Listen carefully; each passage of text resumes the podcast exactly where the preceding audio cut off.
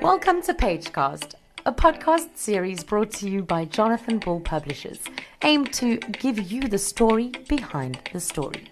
By interviewing the authors responsible for some of your most loved books, we explore the thoughts, ideas, emotions, and creative processes that led to the writing of these books. If you're a reader with a zesty interest in people and stories, do stick around and enjoy what Pagecast has to offer. Joanne Joseph and I have had one thing in common, many things in common. Of course, we both work for the same radio station, 702. And um, I left after 28 years, and I'm not missing it, um, but I loved it. You left under slightly different circumstances, but I think the words and your face have been familiar to so many people across South Africa because you had the international or the national reach and whatever. Do you miss it at all? Um, from time to time, Jenny, what I really miss is the breaking news. You know, that, yes. that kind of exciting um, sort of breaking news where you uh, fly by the seat of your pants and you don't know what you're doing next. Nobody does. Mm. Um, and there's lots of foul language in the control room, and everybody is just flying about the place trying to get a story out. That is what I miss. I miss the energy of that and the kind of the, the wild sort of indulgence of not knowing where you're going next, but, but um, you know, knowing that you, you're all actually flying in formation, although it, it feels quite chaotic. That's what I miss about it. And I mean, I think the wonderful thing about radio, for me, is that um, you can actually have chaos all around you physically. Yeah. But as long as they're quiet, nobody can see the chaos.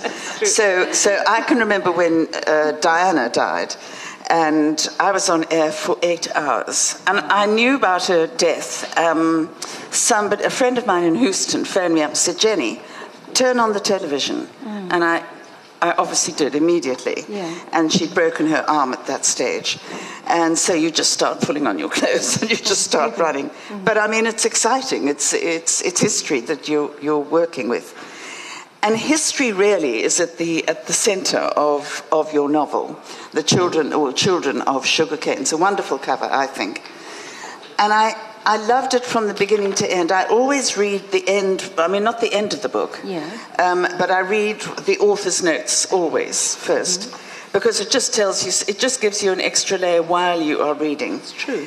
Yeah. And the book has been nine years in the making. Just take us through that a little bit. So, so Jenny, it started off with an interest in the story of my great grandmother on my mother's side of the family. On my father's side of the family, we have quite a different history. Uh, we have passenger Indians, so um, there are good records of how they came here, paid their way, um, found work here, established mission schools and hospitals and that kind of thing, and, um, and, and, and lived a relatively good life. My mother's side has been a mystery to me for a very long time even to my mother. I mean, she doesn't know much about it, or hadn't known much about her family history before I undertook this project. But I had a photograph of my great grandmother, and in this photograph, there she sits as a kind of matriarch, about 30 years after she's come to South Africa, and she's a much older woman by now. It's probably more than 30 years, probably 50 years. Um, and, and she's a much older woman, and she's established, and she's done her work as an indentured laborer and she's managed to educate her children and I think live a relatively good life. You know, run a Methodist mission from her home for 30 years, bravely marry across the color line and that sort of thing. Um, but there was, there was just a whole lot of history missing as to why she came here in the first place. What made her leave India with her younger siblings as a 21 year old woman? um, and, and, what kind of life she would have come to here, what, she, what her life would have entailed um, for, for, the time that she worked on the Natal Government Railways, which was the second largest employer uh, during that time of indenture. Um, and I didn't have answers to any of those questions, and, and I desperately wanted to fill in the gaps. And that's how the story came about. Well, you know, I was skimming through the book after a very late dinner last night. Franschhoek and late dinners, my goodness me. Um, yeah, well, you know then.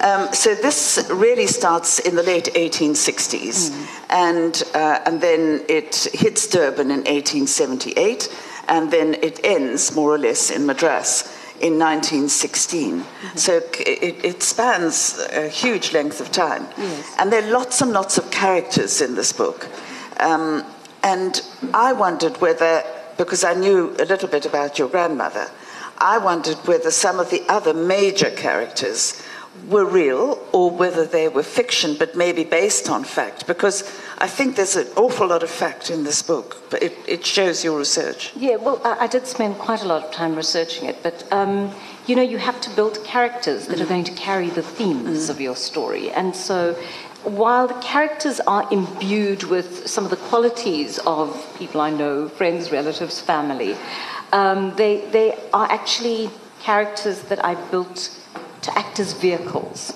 to carry these themes through. Indenture is just such a vast kind of uh, project and system when you look at it, you know. And, and, it, was, it was only 50 years long, so in the greater scheme of things, it wasn't terribly mm. long, but a lot happened mm. during that mm. time. And because of that, you've got to, you've got to find characters that are going to, are, are going to extra- help you extrapolate the themes quite well.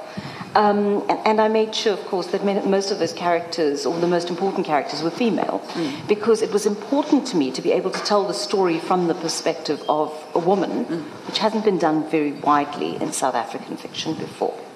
But your grandmother must have been quite remarkable, because she might have come with her siblings, but no parents, no, um, no aunts, no uncles, nobody with the wisdom to guide you just a little bit on what must have been a daunting. It was a two two months journey, wasn't it? Two to three months. Two to three months. Uh, yes, it, yeah, yeah. Normally a six week journey. Um, and, and, you're absolutely right. It would have been very unusual for a young woman of that age to leave without a chaperone. So it says to me that um, she and her siblings left because there was nothing left for them in, in India. And that happened to be a period of time that was marked by severe natural disasters. So you had, um, you had famines on the go, you had droughts on the go. Uh, the British had, had meddled with the subsistence farming systems there. So, so people were actually not able to eat. There was nothing to eat. I mean, a lot of old people and, and children in particular died of hunger during that time. And, and Madras was severely affected. That would have been the area that my great grandmother came from. And, and I presume that it was under those circumstances that she left. So, your main character, and I'm, i must read you, you guys some of the, the comments um, because they, they are really interesting. One of our great novelists, she's not famous, but I mean, she she really should be. Her name is Siphiwe Gloria Ndlovu, and she's one of the clutch of Zimbabwean writers that are doing such amazing work. And there's another one, and her name is No Violet Bulawayo. Mm-hmm. There's Petina Gappah. No Violet is not coming. She came here about 10 years ago. Mm-hmm. And, um, but they are all writing the most uh, astonishing books, and, and Tsitsi Dangarembga, of course. Yeah. Um, and, uh, and that wonderful prize that she won. But Siphiwe was just saying an interesting and important look at a vital moment in South African history. And she made the point that the story of indentured labour is refreshingly uh, refracted through the prism of gender and the experience of women. And then Imran Coovadia, who also wrote um, a very warm and wonderful novel also about Indians in Durban. Yeah. It, it, was very funny. Mm. I mean, if you can get hold of in Imran Coovadia's book, you will love it. Um, jo- uh, Joanne Joseph has written a novel of the old kind, one which brings to life different and simultaneous worlds India, South Africa, Madras, Port Natal of the 19th century, which incorporates stories of love and murder. The court, uh, the court and the plantation, treason, and new kinds of loyalty. And then Professor Jonathan Jansen, who we all love, of course. I can't read the whole thing, but uh, Children of Sugarcane is an extraordinary novel with compelling characters that draws vivid attention to the tragic heroism of indentured Indian women on the British owned plantations of Port Natal in the 19th century. And we forgot how wild, I mean, we do forget how wild Port Natal actually was. If you go back and look at the old pictures, it was wild. It was. And I was looking at pictures of the other day, um, Jenny. Um, some of our, our, British publishers wanted to just have a look at pictures of what, what it looked like at that time. And Uh, when you think of the distances now, this is something I made my dad go and investigate for me. What is the distance from the jailhouse to the court and that kind of thing? And of course, in, in, in those, in, in, our modern terms, where we're able to travel so quickly between places, you know, the distances seem very short. But actually, it, it was quite a in, in terms of plotting as well, getting people from one place to another, getting people from Tongaat on the north coast, your characters, right, to, to the Durban jail and so forth. It's a very, very long trip on a cart, you know. Or walking. So- or walking, yes. And, and they do a lot of walking in the novel. Um, they do a lot of walking in India to get from the, the sub depot to the depot to the barracks to the, the place where the ships will leave from. Um, and, and so the distances are great, and that's part of the ardour, I suppose, of, of moving around during that time. But also uh, uh, Shanti, who is uh, who is the heroine. I mean, she is a she's a very modern woman. I mean, you imbued her, but there must have been women like that anyway. We just don't hear about them because nobody was writing about them. Yes. They were just in families or sometimes um, on their own, which must have been very difficult at that time because they were always they were spinsters, of yes. course. And, and funny enough, I was, I was reading, I was on a history website the other day, reading about an, uh, three women, uh, and, and uh, you know, they, they were from the, from the East, um, but one of them was from India, and she was a doctor. She had trained as a doctor during the same period, more or less. And so they were these outstanding women who were not written about widely. Uh, but who had a deep interest in education and um, had, had, a, had a sense that, that they had a place in, that there was a place in the world for learned women. Um, and it seems like a bit of a revolutionary idea now. It may, may seem like quite a modern idea presented in a novel like this, but it's not. I mean, India has been a seat of knowledge for thousands of years. Um, and although much of that knowledge has been withheld from a caste and a class and a, and a feminist point of view, there were women who bucked the trend, though they were few and far between. But also in Europe, the same thing, the same thing was happening. Enlightened, I mean, Sir Thomas More, I, I'm so sad you, we can't go to his house in London because obviously there are buildings on top of it. But all his daughters, I mean, they learnt English and Greek and Latin and, and whatever, but they could talk about geography and etc. etc. etc. And Yes. they were they were amazing in their time, and many men found it very disturbing. Yes. And um, As some still do. Yes, well, yes, ex- exactly. So, so uh, Shanti is, um, she's a contemporary woman in our eyes. Back then, she almost had to hide the fact that she could read and write. So, so because it just wasn't accepted. Yes. And, and the reading and the writing, of course, opened new worlds for her, and her character developed. She was only, what, 15 or 16 when she left India. Yeah, about, about 14. About 14. She purports to be 16, but Yes. she's not. She, Oh, that's right, She yes. deceives the, uh, the officials to get there a little bit earlier. So she mm. had all sorts of advantages, but she had to conceal them. Mm. But, but her character was already, she was incredibly brave and incredibly together for a, for a teenager. But we forget the times in which she lived. That's true. And, and if one thinks about being a teenager in this day and age, I mean, it, it, it of course depends on, on where you hail from and, and what, your, what, sort of social situation, cultural situation, economic situation in which you now live. Um, but, but at that time, girls, girls were women much earlier than they are now. And they were married off. Exactly. And, and that is what she's trying to escape. It, it's largely fear that drives her to leave India for Port Natal. Um, it, it- it's, not, it's not just the grandiose vision of, um, of, of being able to access an education and improve her life and become a woman of letters. Those, those are wonderful ambitions for her to have, and they, they do partly drive her. But she's largely driven by the fear of entering what is potentially a violent marriage. Um, she has seen examples of that before in terms of the, um, the, the, the friends that she has, other girls with whom she's moved around in the community, and it has not ended well for them. Um, some of them have ended up dying as a result of, of violent marriages. And so the, the reality of gender based violence in that Indian society is very real. And, and Shanti just does not want that life. She's running away from that life. She's hoping to run towards something else, you know, uh, perhaps a, a chance at a better life, a chance at, at developing her intellect and becoming a woman of letters. But, but fear is the thing that actually drives her.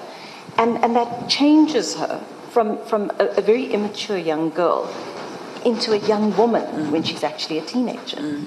So, so uh, uh, when Shanti travels, and we're not spoiling the book for any of you, by the way, um, when Shanti uh, travels, uh, and finally, after a dreadful voyage, I mean, dreadful, um, it, it's, it's like some of the old slave ships that you see. Um, And uh, she arrives in Port Natal. Everything actually looks beautiful. Mm. It does look totally beautiful.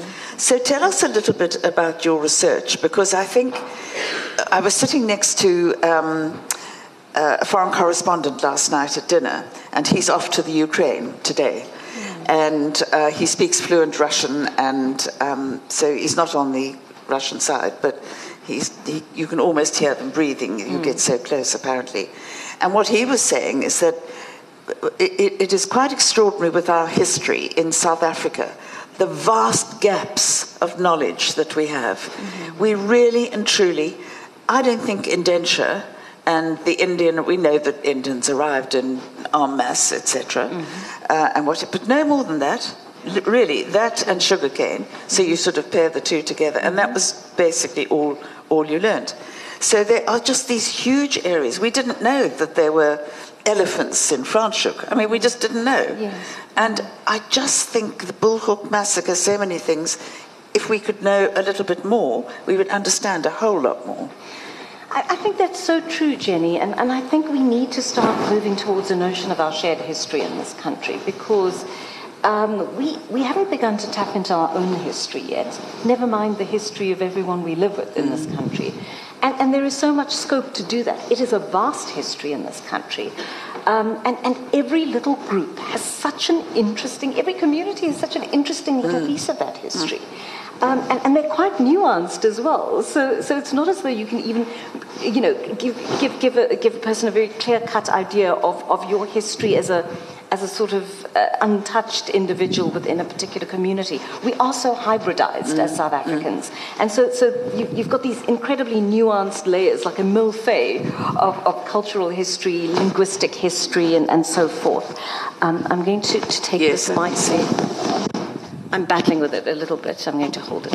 So, so the, the I mean, the idea of, of indenture, you're quite right. It, it, it's, it's treated really as a sliver of mm. history um, in textbooks at school. It's glossed over largely at universities and other tertiary institutions, and yet it's 50 important years in, in the country's history because it brings the largest group of Indian people outside of India to, to a country, to, to, and they become quite influential in, in the culture of that country and, and the, the, I suppose, the, the economics of the country as well, and the politics too. You, you're right. So it's, it's um, you know, it is an important part of history, but there are so many gaps in our history. And um, you know, one reason that Jonathan Ball was such an attractive publisher to me is because I was, um, I, I, met the, my publisher, Nkanyezi Tshabalala, who was tasked with, with the project of building up lost history in our country, excavating those mm. histories, and, um, and, and making sure that they are woven into texts that are both palatable and accessible to a wider mm. South African, African, and international mm. audience. Um, and, and there is so much value in that because there is so much more history to tell. So, so tell us a little bit about your, your journey researching this. Now, I know you had a nine year period, so during that period, towards the end of that period, you must have been writing um, consistently the whole time. But the research must have been significant? The, the research was consistent. Um, so I was consistently researching for nine years. And there were different aspects of research that came up as I became in interested in different aspects of the indenture story. My writing was not consistent. Um, I'm, I'm, a very erratic writer, so I, I, lock myself away for sort of five days or ten days at a time. Um, I get up really early in the mornings. I write through the day. I don't leave my room for an entire day. Um, I have a lovely husband over there who feeds and waters me, a daughter who comes in to check that I'm still alive. Um, and and that's, that, that's how I write, and, and that's, that's the way I've written. So it's, it's been intermittent writing over a period of nine years. But the research, Jenny, is actually overwhelming, and, and there's, there's a vast amount of it. And I'm, I'm very grateful that we live in a country where we have the most amazing academics who've written about indenture. So it is actually most of it is, is all in the textbooks. Um, I believe I was told by Selvan Naidoo from the 1860 Heritage Center the other day, however, he, he said to me, You know, we've just scraped the surface. There are boxes and boxes of unopened information and history lying around somewhere to do with indenture that we have not opened yet. And, and so there, there's a lot more research to be uncovered.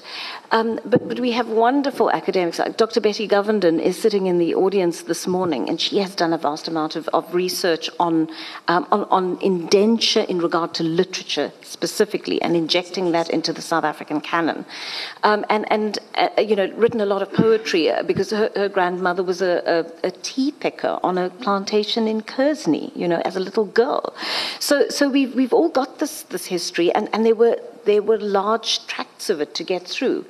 Um, it is intriguing history, but it's not widely available. It's not being made widely available. So did, did, you have to plunder the archives? Because I know they're not all in a good yes, condition. no, they're not all great. Mm. Um, and, and, there are many, many gaps in the archives. So, certainly for my family history, I had to do that. And I wasn't able to get that much out of the archives, to be honest.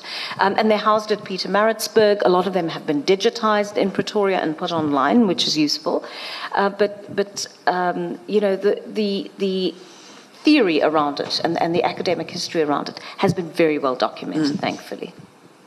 So, your life must have been fairly full because you had a full time job, and, uh, and of course, you got your own company as well. That also takes up time. And this discovery of um, your ancestor, but they, she must have had obviously brothers and sisters and whatever, and their descendants. What was their response to the writing of this? Or did they so, not know? You know, I, I, a lot of them don't know. No? And I've discovered parts of my mother's family, members of my mother's family I didn't know existed. My mother has lost contact with her family in many ways. And, and she's been so absorbed into the Joseph family that, that we hardly know any Powerses on, on that side of the family. Um, so I've got all these cousins now wonderfully crawling out of the woodwork saying, Hello, cousin Joanne, very nice to meet you. and I am a relative of this brother and this sister and whatever. It's a very interesting family. It's a very colonial family in some ways as well. So we've got relatives in Britain and that kind of thing. And, and there's a whole tranche of the family completely undiscovered that I'm still learning, you, you know, to, to, get to know um, as, as, time passes. Um, but, but they've also all got interesting little snippets. So, my great grandfather, for example, I know, uh, I found, I, I, stumbled upon his, um, upon his death certificate in the archive. And we, we knew that he had died relatively young, but we didn't know the reason for his death. And, and there I was following the, the, the, all these lines, this sort of line of inquiry, and I saw shot to the head by a revolver. Um, so he shot himself, allegedly, and then I met a cousin at my book launch in Hyde Park who said, you know, he wasn't really shot by, he, he didn't really shoot himself. He was shot by his sister in law. so, so there's a lot more uncovering to do there, evidently, Jenny. so, Shanti arrives in, um, in Natal. It's lush, it's green, it's, it's everything that Madras wasn't, of course, at that particular time, because that was dusty, there was no food, people were scrabbling. Uh, for her initial response was, was positive until she saw the conditions in which she and the people who traveled with her, who were sent to that particular sugarcane farm, uh, lived in. What were the conditions like? Gosh, they, they were akin to slavery, essentially. Um, and, and I always make the distinction between sla- slavery and indenture because there are technical differences, and especially out of respect to, to slaves who were brought to this country or the North Atlantic slave trade, I think it's important to make that distinction. So they were not born into indenture, they, they were not sentenced to indenture for the, for the duration of their lives. But the conditions on the plantations were really, really awful. There was no running water, uh, obviously, no electricity at that time um, they lived in these little shacks called logis. And in these logis, they, you know, they sort of they were hewn together out of grass or corrugated iron, little bits and pieces of, of material that they could find, much like the shacks in which our people in this country live today. Um, and, and, you know, they, they bathed in, in, a river nearby. They drank that water. Um, they, they used that water for, for the purposes of cooking. Um, the, the hours on the plantation were really arduous. So they were promised a, a very civilized sort of work routine of, uh, you know, a sort of, um, you know, when you, you wake up when the sun rises and you, and you do a certain number of hours of work, sort of eight hours of work a day, and, and then you will be allowed to retire for the, the day. You will not work on weekends. You will be given a ration of dal, rice, saltfish if you're fortunate. None of that actually happened. I mean, they, they worked horrendous hours. They worked till after dark. They worked till before dawn, from before dawn. Uh, many of them were dragged out of their, their logies on weekends to continue working, particularly if there was a backlog of work. The women worked exactly the same as the men in the sugarcane fields, and they earned half the wages. A lot of children were born during that time. The women were not welcome, of course, um, because they were seen as a kind of burden on, on the British state at the time. And, uh, you know, they, they, they came here, they, there were 40 women allowed for every, every 100 men who arrived. Um, and, and, they tried to keep those numbers as low as possible because there was always the danger that Indian people were going to begin to outnumber the British settlers, which they did in a very short period of time.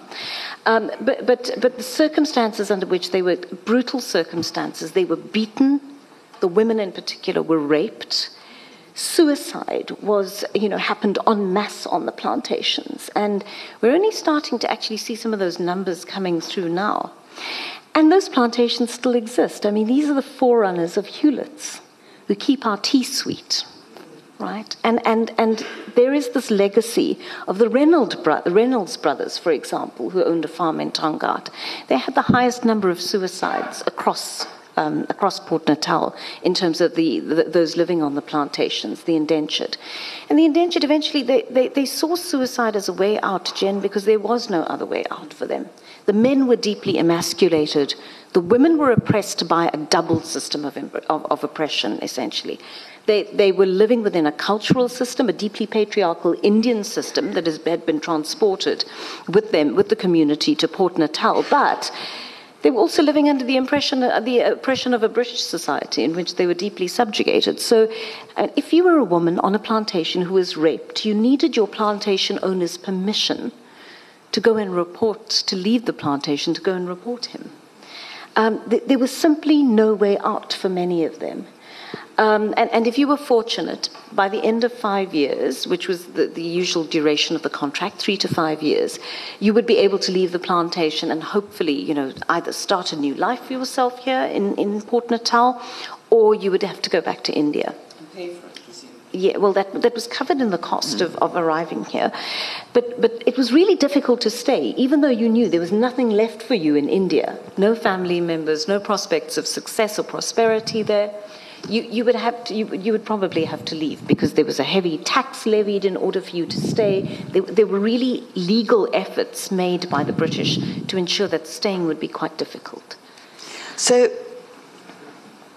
the whole thing of indenture what struck me about the book was that the there was still so much of home, India, in their lives. It was the character of what they used to do was kind of brought out to South Africa, even though uh, you had Indians coming from different parts, didn't you?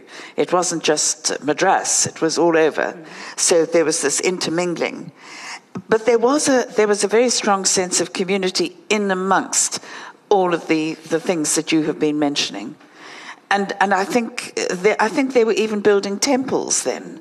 So, so there was that, and you can go along. I mean, when you go to KwaZulu Natal, you can see elements of that, can't you? Yes, yes, you can. They very much left their, their mark on the landscape, you know, and, and, and you do talk about temples in areas like Verulam and so on. They're very ornate temples that, um, that, that hark back to a time when they had left indenture mm. and they were they were starting to build a community for themselves here when they started to see a future for themselves here essentially so there is quite a lot of that rich history in in, in KwaZulu Natal now um, but but Jen yeah you, you're right about um, I mean the the aspect of that that you mentioned before that um, you know the the the, the fact of their having come here uh, m- many of them, I don't imagine, would have wanted to stay initially. Mm. And there was no choice but to stay after a time. Um, and and, and there, there is that, that deep sort of groove, that impact on the landscape and, and on the politics and on the culture of the time that, that has come through into, into our South African culture today. So, where the book I mean, the book is fascinating right from the very beginning because it's a series of journeys for me. Mm. So it's the journey from Shanti's hometown, where she escapes almost like a thief in the night. And uh, then there's the journey by sea, which is horrific, um, but there's, there's no getting away from it. You're at sea, so you cope with that. And then there are the journeys uh, in Port Natal and that area, and begin, beginning to, to spread out and, and all of that. And I, I love the journey, but I also love the meetings that, that you have. There's an Anglican priest. Mm. I, I don't know where he came from in your head, but it was he's he's just wonderful. He's what you want a priest to be. Tell us a little bit about him. So, so he's actually modelled. He's modelled on two people. Actually, um, he's modelled on on a, a Catholic bishop Sabon, a French bishop who actually lived and, and worked among Indian people at that time in, in, in Natal, um, and, and who was very sympathetic to the cause of indentured people at the time, and, and, and had a great feeling for human rights and, and for, uh, for what he believed was the church's duty in, in looking after people. Um, and, so he's, on the one hand, the, the character's him, but I also imbued him with a few aspects of a friend of mine who's the director of the Jesuit Institute at the moment, um, who's doing quite radical things in the Catholic Church, and, um, and, the kind of humanism that, that he approaches it with. Um, interestingly enough, it wouldn't have been that out of kilter at the time for a Father John to have existed. Father John, for those who haven't read the book, is someone who actually does fraternize with members of the Indian community. He is sympathetic towards them. He becomes a friend to the, the protagonist and to her best friend.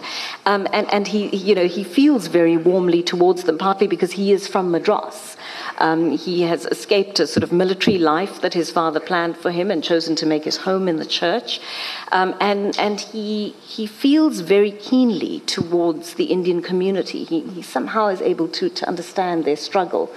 Um, and he's torn. He's torn as a man of the cloth who, on the one hand, uh, you know, is, is, tasked with this job of evangelizing and conver- converting the heathens, because that is partly the job of, of the uh, of the church at the time. But but he's he's he's also got this deep feeling for what he feels Jesus was about as an individual.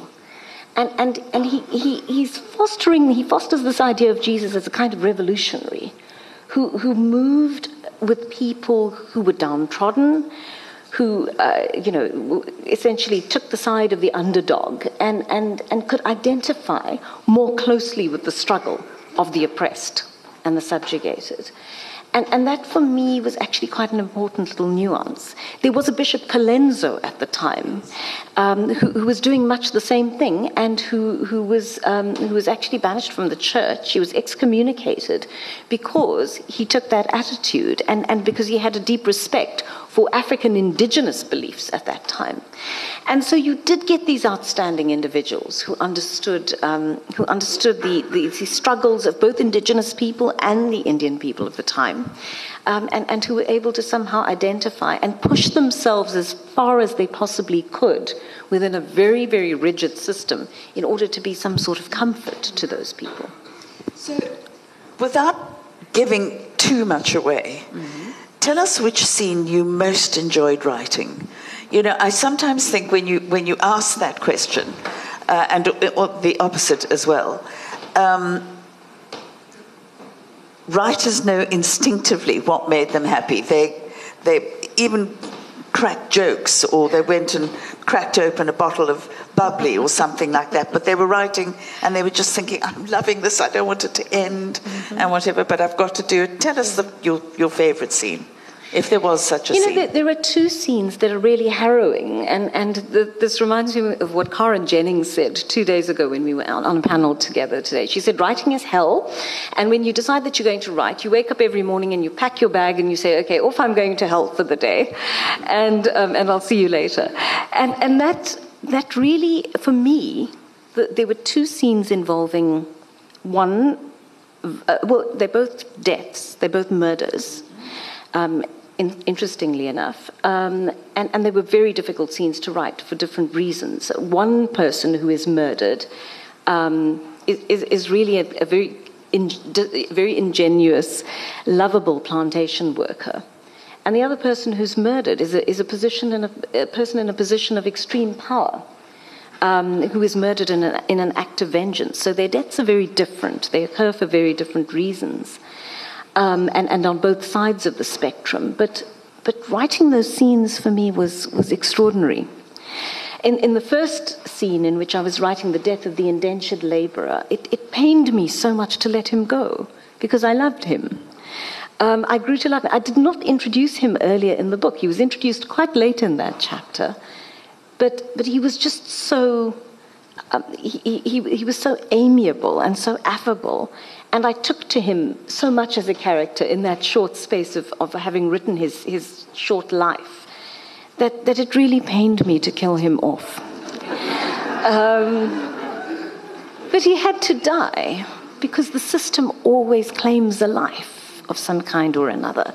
And, and, and that was, was what I was, it, it was really important that I, that I made that statement that that, that there were people in the system who, who were such beautiful human beings who were eaten up by it, were swallowed entirely by it. Their goodness and their innocence and their guilelessness just swallowed up in the passing of time and never remembered. Those people will never, ever be remembered. Nobody remembers them. They didn't have, have, have descendants, perhaps. Certainly, this character doesn't. He's only remembered by his friends of that generation and no one else. And then the other one is a, it's a bit sinister, actually, Jenny. Um, when I grow up, perhaps. Um, but but there's you know there, there's the scene where where a man in an extreme position of power is murdered, and and it's it's a murder that's premeditated, and it's a murder that I thought through in great detail, because I had to ask myself about what measure of violence someone who is subjugated is entitled to against the perpetrator. And it's something I've been pondering over for many years, covering all the stories of women and children who've been raped in this country and, and, and, and sitting on the board of Women and Men Against Child Abuse and, and watching all of these stories unfold and knowing that there's often no justice or very little justice for those people who've been affected by these violent crimes. And I wanted to give all of those people an outlet in the murder of this man. I, I just found it a, completely cathartic experience when my character plunges that piece of glass into his throat. I, I found myself exhaling and thinking to myself, well, this is my hands, handmaid's tale moment where you know a rapist is put before the maidens and before and, and where they all pick up a stone with the intention of stoning him to death.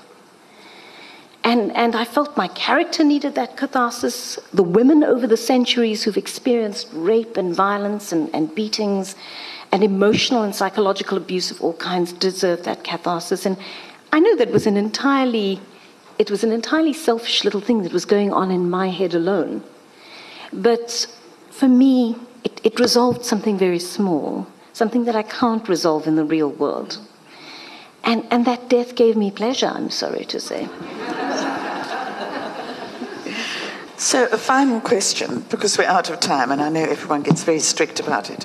What comes next for Joanne Joseph? Jenny, I don't know. You know, I was saying on, on a panel the other day, I, I don't think I have another book in me. Mm. Um, I, I think that. that mm. yeah, and I think it, it's. You know, I'm not a career writer like a lot of other really brilliant writers who are attending this festival, who are already in the process of writing other novels and have wonderful ideas. I'm not. I'm not one of those people. I'm someone who had an idea and had something to work on a very personal basis, and and found found an outlet for it in in my words. Um, and, and sugarcane is the result of that very personal and indulgent experience. Um, and if it means something to people who are able to read it and get out of, get something out of it, that, that's fabulous. I'm really, I'm really glad for, for everyone who's able to connect with me on that level, and I'm grateful. Um, for now, I've started a PhD, which is linked to the book. It's an exploration of, of feminism in, indentured texts in South Africa. The, the, the, that is the canon that existed before my book was written. Um, so I've, I've, got to force my way through that. I'm mm. struggling. Um, and I, would like to think I'm a third of the way through, or I did until I, I reread some of what I wrote last year, uh, last week, and realized I had to start from scratch again. Um, but but that that will probably my, be my next project is to just finish this PhD. Um, and yeah, I don't know, maybe that's the end of writing for me, Jen. Who knows? Who knows? Mm. Who knows? Please put your hand together for Joanne Joseph. Thanks for joining us for this week's episode of Pagecast. We have an incredible lineup of author interviews, so head over to our Facebook and Instagram and follow Jonathan Ball Publishers to stay updated and in the know regarding future episodes. Thanks for your interest in the story behind the story. Happy reading from everyone at Pagecast